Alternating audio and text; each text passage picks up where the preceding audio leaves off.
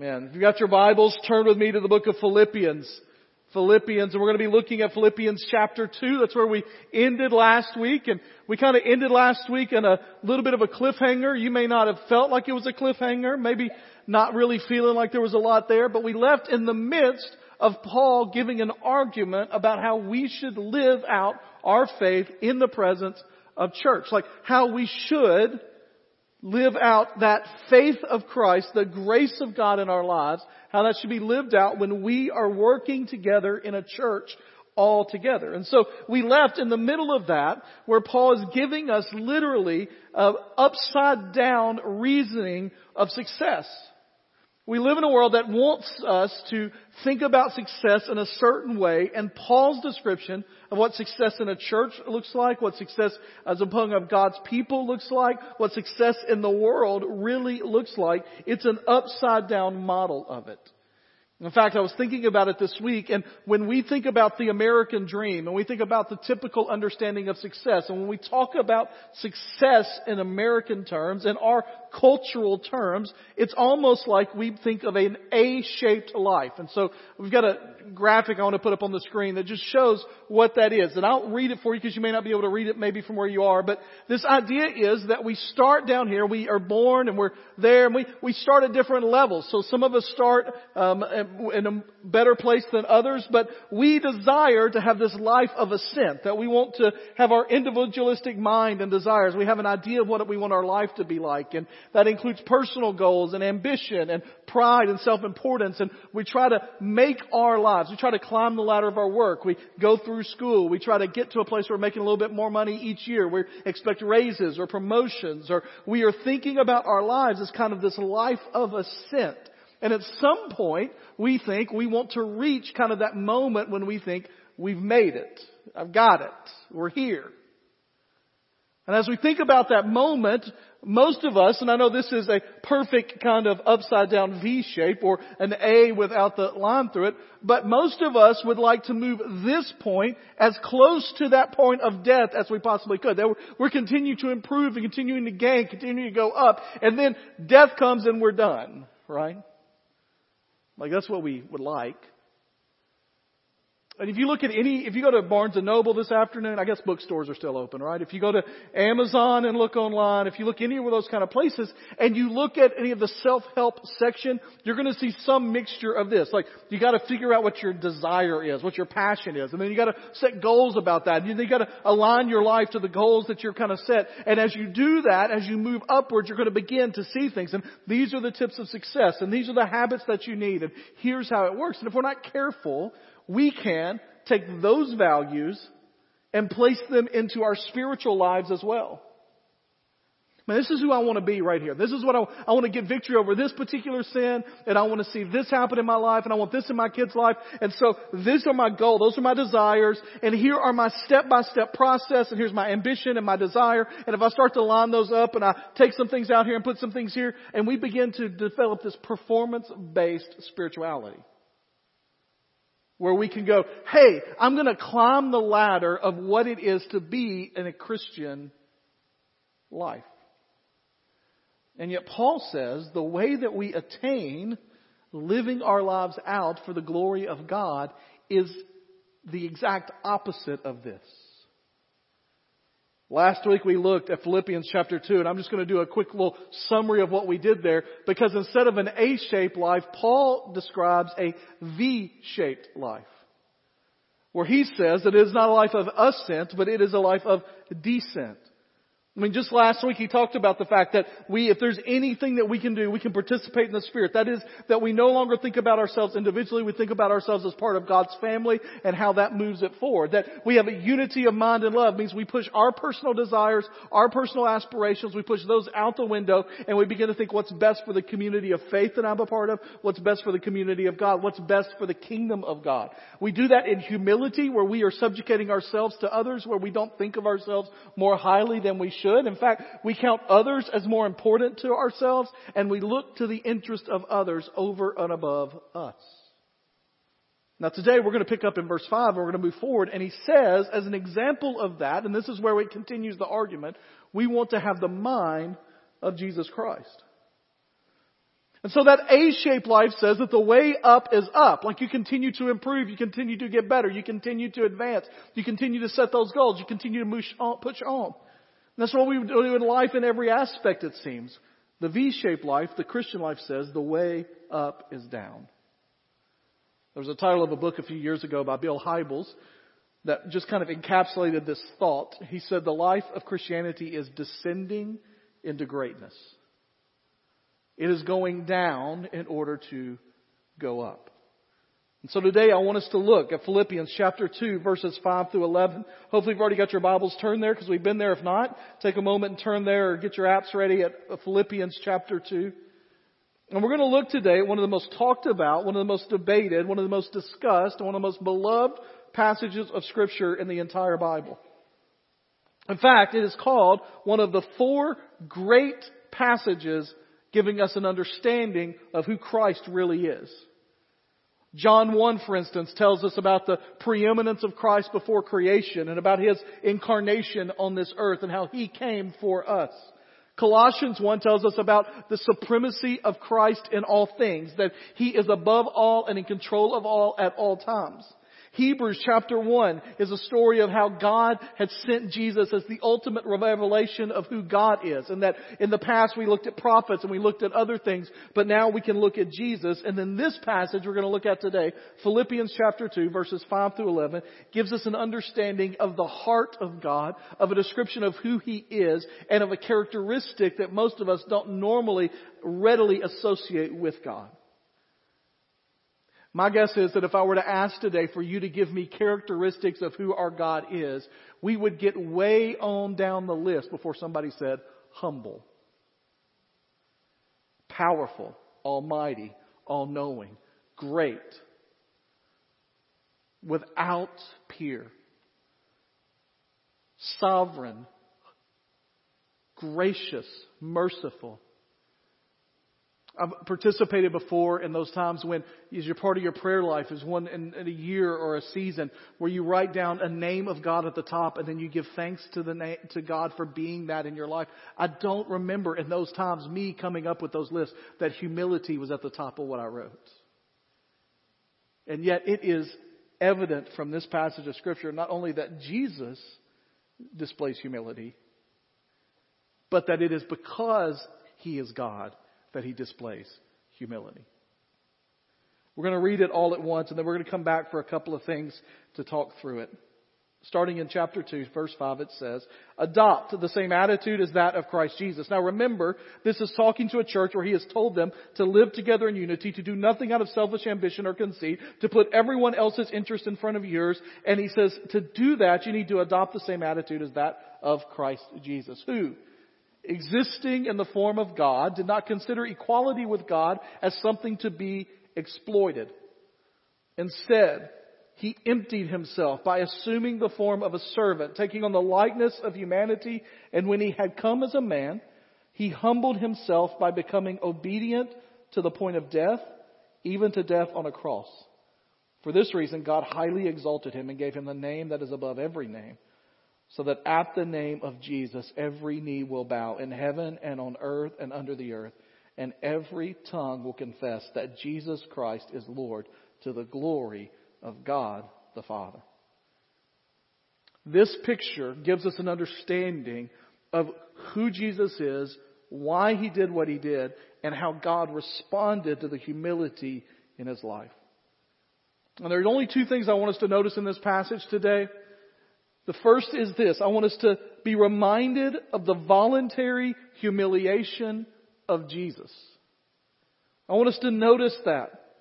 It tells us here in verse 5 that that is the attitude that we're supposed to have, that of Christ Jesus, in Christ Jesus, that those of us that are followers of Christ, those of us who have been saved by Christ, that our goal, our desire is to model our lives after Him, and to model it after Him specifically in this particular way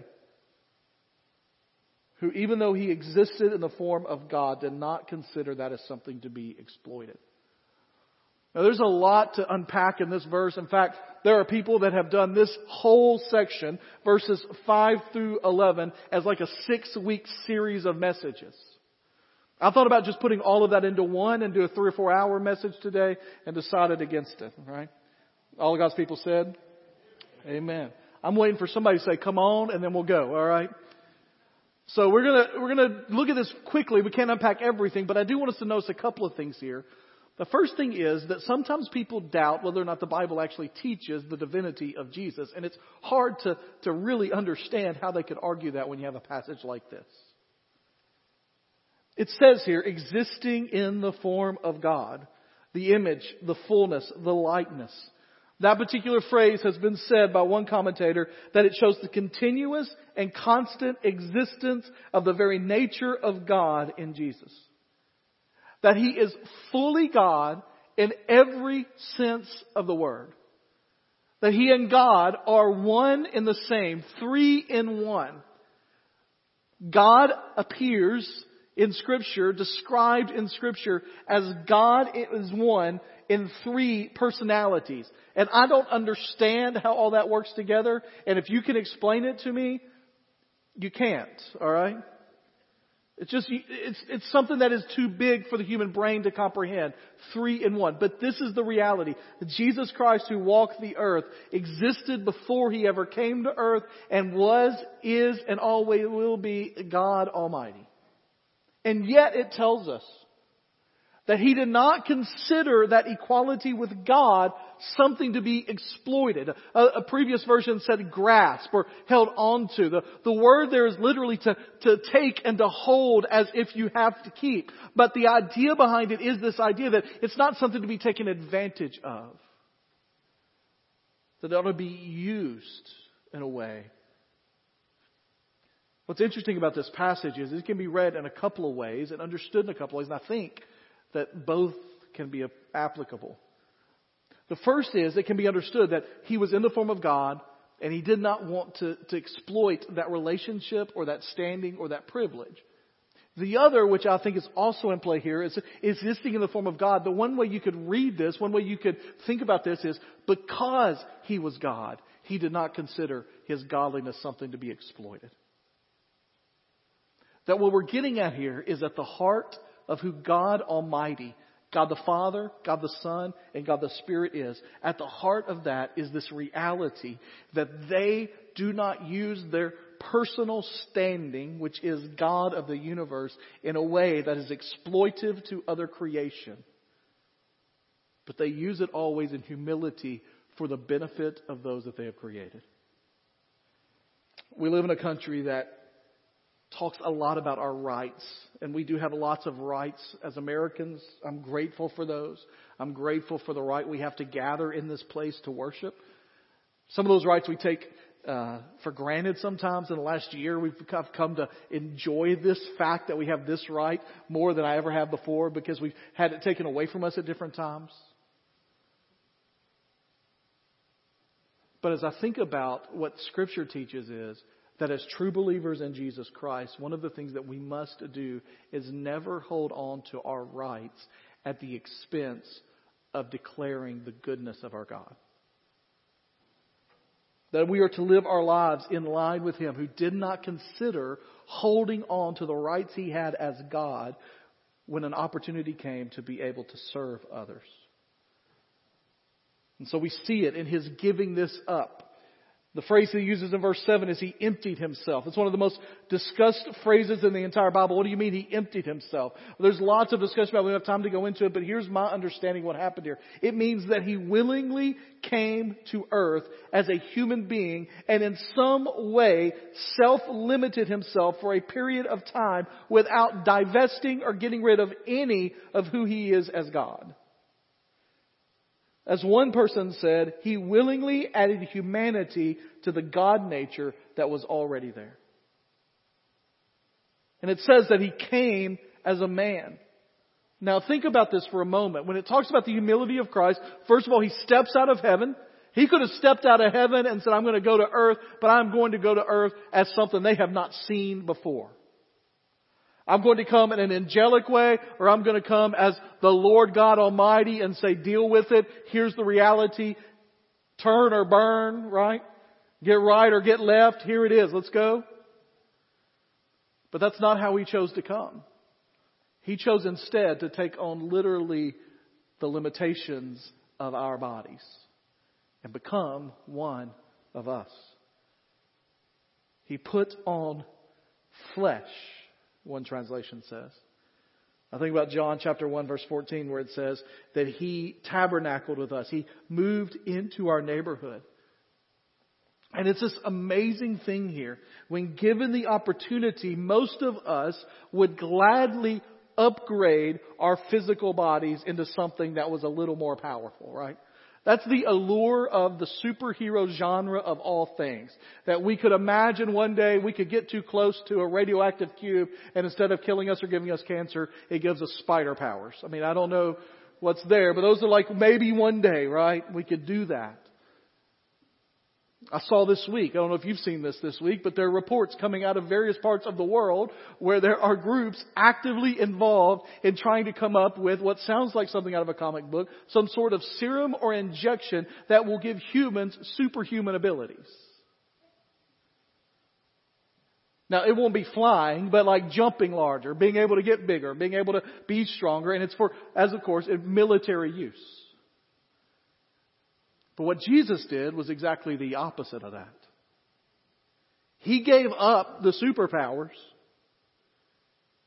and came to earth in the form of us in our weakened, limited bodies. And scripture says that's not where the humility ended because he didn't just leave heaven. He didn't just take on the form of humanity, but then it says in verse 8, he humbled himself by becoming obedient to the point of death, even death on a cross. And there's two forms there. He became obedient to death, which meant literally he was willing to die, but it's not just any death, it is the death of the cross. Crucifixion is still considered in most places the most humiliating way to die in the history of the world that was formally sanctioned. Stripped naked, hung up on a tree with hecklers hanging around while your body is literally breaking down from the physical toil that it is just to breathe. Beaten and bruised, and we won't go into all the gory details today. But most of you have read them or know them. And so Jesus, when looking at the situation of our world, decided not only that he would step out of his privileged place of what is happening in heaven, he would take on the flesh of humanity, but he would die in the most humiliating way that you could die in the history of the world. That's a humble servant. Isaiah 53 talks about the servant that would come and the Messiah that would come, and it wouldn't be the one pronouncing victory, but that it would be the one that came and suffered for us. Sometimes when you begin to talk about putting others' interest in front of your own, sometimes when we talk about, well, how humble is too humble and what does it mean to be walked over in a doormat? And don't you have to stand your ground? Don't you have to say what you believe? Don't you have to stand firm in who you are? And yes, there are times that we need to stand firm for the cause of the gospel of Jesus Christ. But more often than not, the question that we have to ask ourselves is, how far are we willing to go in humility to serve our brothers and sisters in Christ and those that are without Christ at this moment? And here's all I know. From the example that Paul tells us to follow, the cross wasn't even too far. And we're worried sometimes about not getting our way exactly like we want it. Personally, with our families, we're worried about giving in too much so that somebody else will look at us as too weak, or in business, or in life in general, in churches. We're worried about how much of our agenda we're going to give up and what that's going to be when the scripture specifically tells us that if it's going to work, we've got to follow the example of Christ, who gave up his position in heaven to take on the flesh of humanity, to die on a cross for our sins. Some people have noticed in this passage kind of a comparison or a contrast with humanity in general, but particularly with the first human, Adam. And there's this contrast between who Adam is and who Jesus is when shown above. Now, that's not just some people have noticed. The book of Romans makes that clear that Adam and Jesus are opposites kind of, that Jesus is undoing the sin of Adam and the life of Adam and giving us a chance to have that change. We see Adam was made in God's image. Jesus was in the very essence of God. Adam wanted to be like God, right? That's what made him eat the fruit, him and Eve, was that they were going to be like God. That was the promise of the serpent, where Jesus, literally being God, took on the likeness of man. Adam wanted to exalt himself. Jesus emptied himself. Adam was discontent being God's servant. Jesus willingly became the form of a slave. Adam arrogantly rejected God's word in sinful disobedience. Jesus humbly submitted to God's word in perfect obedience. Adam succumbed to temptation. Jesus overcame temptation and crushed the tempter. Adam brought the curse on the world of sin. Jesus took the curse for the world. Adam was condemned and disgraced, and Jesus was exalted by the Father. The truth is that Jesus descended into greatness. Not only do we notice the voluntary humiliation of Jesus, we also notice the exalting of Jesus Christ. Because in this chapter right after, in these verses, it says, for this reason, for the reason that he humbled himself by becoming obedient to the cross. For the reason that he became one of us on earth. For the reason that he did not consider equality with God something to be exploited. For those reasons. For the fact that he came. For the fact that he died. For the fact that he took on the punishment of sin for us. Verse 9 says, For this reason, God highly exalted him and gave him the name that is above every name so that at the name of Jesus every knee will bow in heaven and on earth and under the earth, and every tongue will confess that Jesus Christ is Lord to the glory of God the Father. Now let me just say this. This doesn't mean that Jesus was in some kind of secondary position and God has moved him up to the top position. That's not what it means. It means that we have a new way to give praise and glory to God. We have a new way to give praise and glory to Jesus Christ. We have an added way to declare His goodness. We have an added way to declare His greatness. We have a new sense of who He is. The angels that are gathered around the throne, remember when we read that passage, if you were with us two or three weeks ago out of Revelation, when it says that they're looking who is able to unseal this, who is able to break the seals, who is able to open it, and then they say, he is one who is able. And what made him able? He was able because he had shed his blood for you and me. And the angels are gathered around giving new praise, new glory in ways that they had not before because of the reality of Jesus Christ dying for our sins. Not that he has new glory that he didn't previously have, it's just a new way for us to declare it. And I love this picture. That he is the name above every name. That means that when it comes to humanity, we have never had one like him. We will never have one like him again. He was 100% us, but he was 100% God as well. And his name is literally higher than any other name. The word name there doesn't mean just the name Jesus, although it is uh, talking about that name. It is the reality of his character, of who he is, of what he did, of what he has done for us. And that name is above every name. And we declare it as such in this place week after week. And my prayer is that we declare it in the lives that we live, day after day, hour after hour, minute after minute, that Jesus Christ is the name above all names, and we look forward to that day that every knee, y'all know what the word every means, right? All knees on heaven and on earth and under the earth. Now, I don't know who's under the earth going to be bowing. But Paul's just saying there ain't anybody anywhere escaping the fact that they're going to bow to the reality of who Jesus Christ is. And every tongue will confess that Jesus Christ is Lord. Now, do you want to see some humility even in his exaltation? To continue the theme of what Paul is talking about here? Every tongue will confess that Jesus Christ is Lord. For what reason? What does it say at the end of verse 11? To the glory of God the Father. There is this way in which the Trinity operates, in which they glorify one another and always point and deflect that glory to the Father. The Spirit directs us toward Jesus. Jesus directs us towards the Father. The Father reminds us of who the Spirit is and who Jesus is. And it is a beautiful picture of humility and even sharing the glory that comes. Descending into greatness. We talked earlier about the A-shaped life and the V-shaped life, but the reality is we are called to live the Christ-shaped life. And this is just simply a picture of these few verses. He did not count equality with God something. He emptied himself into the form of a servant, born in the likeness of man, humble before that, obedient to death, even death on a cross. Therefore, God has exalted him to the name above every name. Every tongue, every knee will bow, every tongue confess that Jesus is Lord. Verse 5 tells us that we are to adopt, and that word, by the way, is a continuous present understanding that every day, every moment, every action, we are to adopt the same attitude as Christ Jesus, who lived his life not holding on to what rights he had, but gave willingly of what he had in order to see others come to faith in him and be saved. Two big takeaways from this passage, and then we're done. And the first is this, and it's the most important. Salvation is available only through Jesus.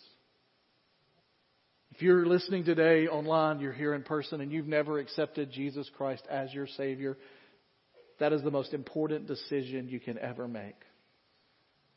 Christ literally gave up his heavenly home for a period of time to come to this earth in our flesh and died as a servant on the cross for our sins.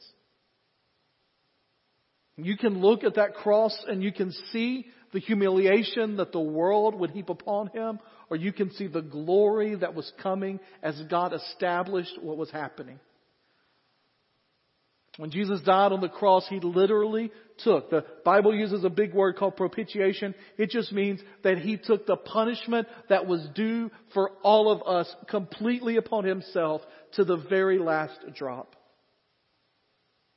And all that you have to do to be saved and to be inducted into the family of God is just believe and accept that He paid for your sins on the cross.